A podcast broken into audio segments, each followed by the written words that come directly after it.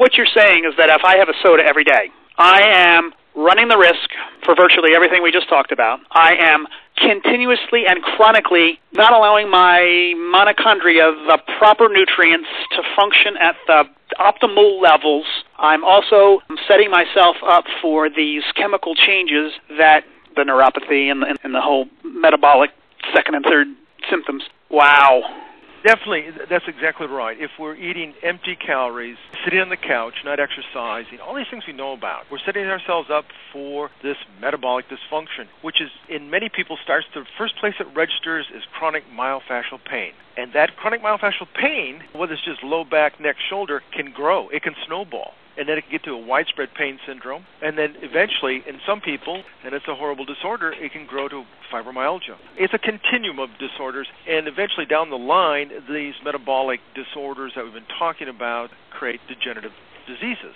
So again, I come back to the point, don't try to relieve your pain, heal your pain now, and prevent diseases later on it's a great thing to say and it's an easy thing it should be easy to do. But the problem is is like i don't know you've got everybody going to work and they go to the restaurant with everybody else and there's all these social ramifications if that if you don't go and you want to get up off your desk you know you want to get away from your desk for 5 minutes so you go to the candy machine you go to the soda machine there's all these stimuli that just bombard our everyday lives. And one of the other scenarios is that if food comes in a box, it's either got partially hydrogenated soybean oil in it, high fructose corn syrup, and because my point is that there's every virtually every product that is in a box or a bag has sugar in it. This is a whole very important subject I get into my book. Everyone talks about we have to love ourselves. And I've always what is the best sign of self love, Steve?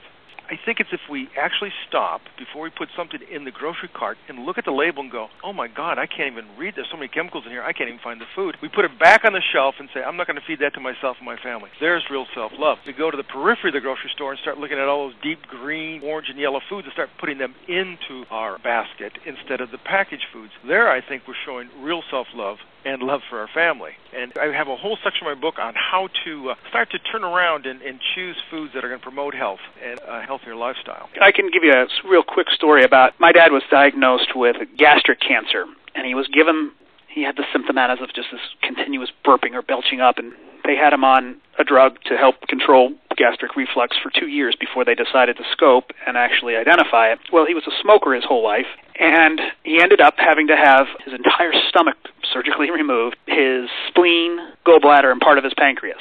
Stage four cancer, right? Ends up having a abdominal abscess after the surgery, and just nearly killed him. I mean, spent months uh, five or six months in the hospital. But I remember specifically telling him that you will never smoke again. And now he smoked for for probably 60 years. And I'm still alive. He survived. He survived this, this nightmare of a scenario. But I said, you'll never smoke again. And when he got home and started to recover and started feeling better, he has never, he has not smoked in five years. Now you're talking about a guy who smoked a pack a day of Lucky Strikes and never even considered going back. I just feel like he did it for me there was no other way that I could have told him to stop smoking before this whole incident. You do sometimes feel like if you're not going to do it for yourself, you do it for your family. No, and sometimes that's more powerful than doing it for yourself, unfortunately. But that's because that's you, you another good point. And I guess this is my message to all out there who are suffering with chronic pain, whether widespread pain or fibromyalgia. It may feel like a curse, but it also may be your greatest blessing. If you take this opportunity to go, how did I get here? What can I do to, to turn this around? You're going to find more vitality and a more fulfilling life filled with health and ability to give back to life and enjoyment of life, you can turn this curse into a blessing. It is so true because I've seen it in my own daughter.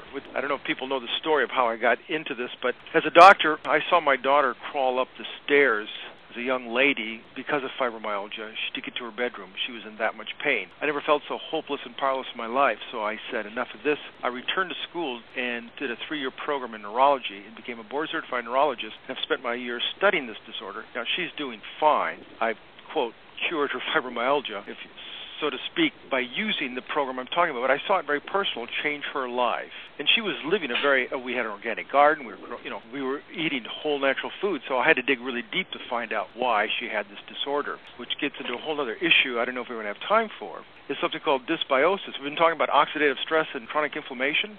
The work of Pimentel, which is very interesting, he measured. Uh, a group of fibromyalgia patients for the amount of bad bacteria. If they had bad bacteria growing in their gut, it's a it's a disorder called dysbiosis, and he found 100% of all the fibromyalgia patients had bad bugs growing in their gut.